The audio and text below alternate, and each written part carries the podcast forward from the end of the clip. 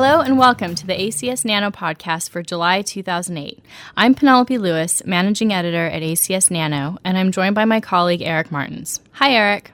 Hi, Penelope, and hello, everyone. On today's show, we'll be talking to authors Prashant Kamat and Xiaohu Gao about their papers in the July issue of ACS Nano. But first, we'd like to tell you about some of the other content in this month's issue. The July issue features a NanoFocus article by Grant Wilson from the University of Texas and Bernie Roman from Sematech on the 2008 Sematech Litho Forum, held on May 12th through 14th in Bolton Landing, New York. This meeting is designed to assess the progress in advanced patterning technology and to produce consensus about the processes that will be used to manufacture the next generations of devices.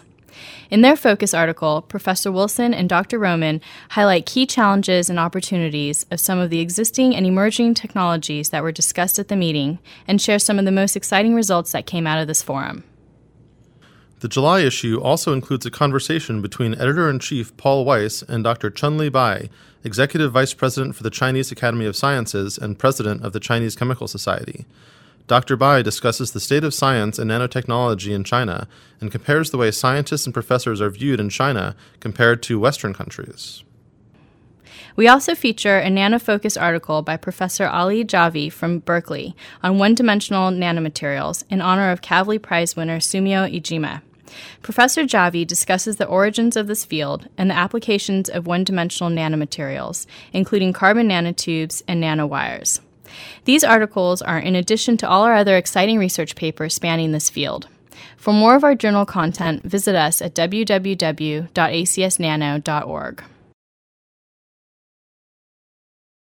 Graphene is a one atom layer thick sheet of sp2 carbon atoms and has shown great potential in electronic and optical applications due to its unique properties. In particular, composite structures consisting of graphene and polymer based or semiconductor particles could be useful in catalytic or optoelectronic devices. Toward this goal, Prashant Kamat and his research team from the University of Notre Dame propose a new method for fabricating composite structures of graphene and titanium dioxide. Prashant joins us today to discuss his exciting results. Hello, Prashant, and welcome to the podcast. Good evening. Uh, nice to talk to you regarding our uh, interesting research on graphene and uh, semiconductor composites. So, we've heard a little bit about graphene and graphene oxide on this podcast um, in previous episodes, but can you explain the interesting composite structures of graphene and semiconductor nanoparticles in particular? Yeah. Uh, first, tell me uh, why composites. Uh, just to give you a background, that our research is sponsored by Department of Energy and focus on light energy conversion.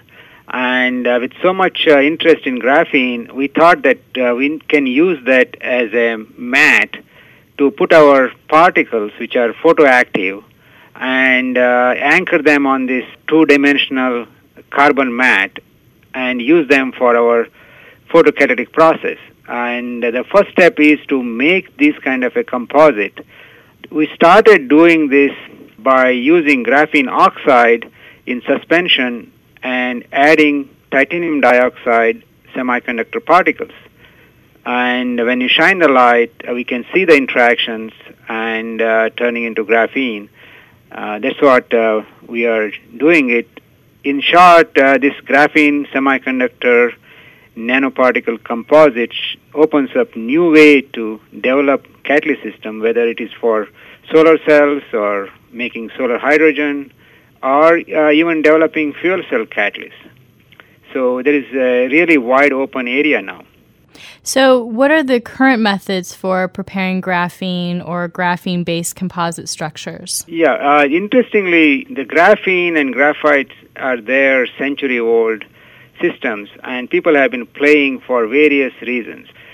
But uh, with the new nano technology or nanoscale understanding of these materials, a new interest has emerged to make graphene sheets. And one simple way is just cleaving or peeling off graphene sheets from a graphite block.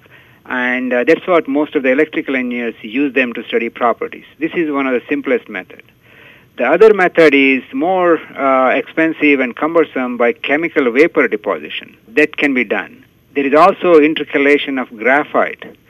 But more interestingly, uh, which everybody uh, is sort of uses, is a chemical oxidation method which was even done about 100 years back. It involves treating graphite powder with uh, strong acid, and you open up some of this or break the carbon-carbon bond to make epoxides and carboxylates. That sort of separates out these graphite sheets.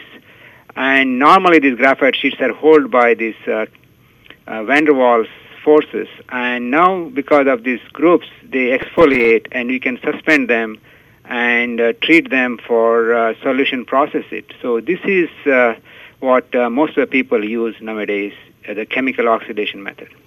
So, what about your method that you describe in your recent paper? How did you uh, reduce this graphene oxide and uh, combine it with the titanium Yeah. dioxide? And what normally people do is once you make this graphene oxide, uh, it is essentially non-conductive because you have broken those carbon-carbon bonds.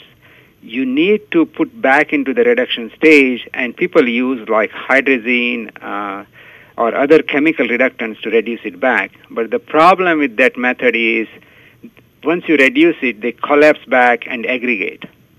Uh, so what people do is they put put in a film and then reduce it. In our method, what we did was we prepared titanium dioxide particles and then added uh, to this graphene oxide, and uh, the TiO2 likes to interact through the carboxylate groups. As a result, uh, it binds nicely to the graphene sheets, and once you shine the light, TiO2 being a uh, semiconductor. It's a large band gap semiconductor, and it's a UV excitation causes this electron hole charge separation. And the holes are scavenged by ethanol, which is present in the system, and the electron gets transferred to the graphene. As a result, we get reduced graphene. And within 5 to 10 minutes of shining UV light, we see this change in color from brown to black. so, your sheets, your graphene sheets, then have titanium dioxide particles intercalated, or how are how is the morphology of your resulting yeah, I see, like initially, uh, what we see is right now binding to the sheets. You know, on individual sheets, we can see uh, like a, a scattered balls on a mat. Uh, so, which is good in the sense that now we can anchor them uh, because of that carboxylic acid groups I was talking. It sort of binds to these graphene sheets and keep them from collapsing back. So uh, this is a good news for developing uh, future catalysts. So I'm interested in that. Can you sort of speculate on how you could use these sheets as uh, catalysts? Yeah, you know, one thing is, as I said earlier, uh, TiO2 is uh, one of my favorite uh, chemical. The reason is it's used everywhere, like paints, uh, toothpaste, and uh, uh, more interestingly, powdered donuts and uh, your white chocolate. So it is pretty much safe for environment, and people have used it. But in this case, we want to use them as a photocatalyst. For example, for splitting water. When you shine the UV light, you can generate hydrogen and oxygen. And since the TiO2 is sitting on a mat, it can promote this charge separation by quickly accepting electrons from titanium dioxide and then possibly if we have a platinum or some other catalyst, we can generate hydrogen uh, more effectively. So that is one of the aim we are trying to achieve. The other one we want to use them as solar cells because you can make the films and with the catalyst distribution we can probably get very high surface area and improve the performance of solar cells. So another thing that we have succeeded so far, or at least we have shown, is reducing the resistance of these films. So uh, it can be used as a more conductive films also. Yeah, it sounds like you're already really well on your way. So thanks very much for coming on the show today and sharing your results with us. Uh, thanks for the opportunity. And now for some exciting news from ACS Nanotation, the community website for nanoscience and nanotechnology. We are delighted to announce the NanoVision Image Contest winner for the month of June is Rawiwan Lao Charansuk, a graduate student from the Wang Group in the Biodesign Institute at Arizona State University. Rawiwan received a $50 Visa gift card for her winning image called Nano Sea Anemone, which can be viewed online at www.acsnanotation.org. A new Nanovision winner is selected each month, so submit your nanoscience images today for a chance to win a $50 gift card. And be sure to check out our other features on ACS Nanotation, like NanoPix, the online journal club where experts review key papers in the field, or Nanotube, our video gallery where you can star in your own nanoscience related videos. Registration on ACS Nanotation is free, so visit us and register today at www.acsnanotation.org. RNA interference is a process by which RNA is able to silence specific genes and has recently created much excitement for its possible applications in gene therapy and functional genomics. As with many gene targeting techniques, the delivery method of the small interfering RNAs, or siRNAs, that mediate RNAi is a critical challenge in the development of the technology. Xiaohu Gao and Liifeng Qi address this issue by combining semiconductor quantum dots with amphipols to form a hybrid delivery system for siRNAs. Today, Xiaohu joins us from his lab at the University of Washington. Welcome to the podcast, Xiaohu. Thank you for having me. Let's start fairly basic. What is siRNA, and why are researchers so excited by its potential? Um, as you just mentioned, that uh, siRNA uh, stands for short or a small interfering RNA. Sometimes it's also known as uh, silencing RNA. It's really a class of uh, 20 to 25 mer RNA molecules that are involved in the RNAi uh, process, RNA interference uh, which is a mechanism that inhibits gene expression at the stage of messenger RNA translation. siRNA is the uh, key to the RNAi process because they have uh, complementary sequences to the uh, targeted messenger RNA strands. Once the siRNA molecules binds or hybridize to the uh, target messenger RNA, protein complex uh, such as a RISC can cleave the target messenger RNA, bre- breaking it down to smaller pieces so that they can no longer be translated into proteins. The reason that uh, siRNA has generated such a great deal of interest in both uh, basic biology uh, as well as uh, translational research is really because siRNA can knock down essentially any gene of interest.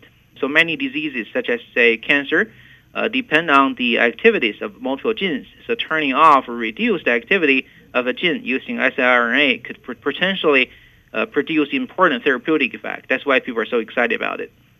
So, what are some of the current delivery systems for siRNA? The uh, major problem for siRNA application is uh, specific and, deliver- and the, uh, efficient delivery. There are a lot of interest in the uh, development of non-viral siRNA delivery methods. The most commonly used are probably lipids, such as lipofectamine, and also cationic polymers, such as uh, polyisonoamine or PEI. The uh, delivery efficiency, however, for these existing uh, technologies is still uh, not optimal, especially under in vivo conditions. Uh, well, actually, uh, there's there's another limitation shared by all the uh, existing technology, which is the lack of an intrinsic signal for long-term and real-time imaging of siRNA transport and release inside cells. So this kind of information could be very important. For example, it could provide useful information on rational design of siRNA carriers. Currently, uh, organic fluorophores are usually used uh, to label siRNA or the delivery vehicles. However, the uh, photo instability, uh, or in other words, the photo bleaching problem of, of uh, organic dyes, prevent long-term tracking of siRNA inside cells. So those are the current problems of the the delivery vehicles. So could you describe your method and um, help explain how your method addresses some of these problems? Sure. Um, it's actually a very simple, uh, very simple approach for uh, siRNA delivery. We basically combined two distinct type of nanomaterials. One is quantum dots, and the uh, second is uh, amphipals, uh, or amphiphilic polymers. Quantum dots are fluorescent semiconductor nanoparticles Previously, they were mainly used as uh, cellular or molecular imaging probes. Um, hundreds of papers on imaging has already been published, and we also contributed uh, several to the field. Um, and similarly, amphipals, they are uh, linear uh, polymers with alternating hydrophobic and hydrophilic side chains. That's why they're called amphipals. Amphiphilic, which is hydrophobic, and hydrophilic. So the this this uh, special type of amphipal uh, were mainly used for solubilizing uh, hydrophobic proteins.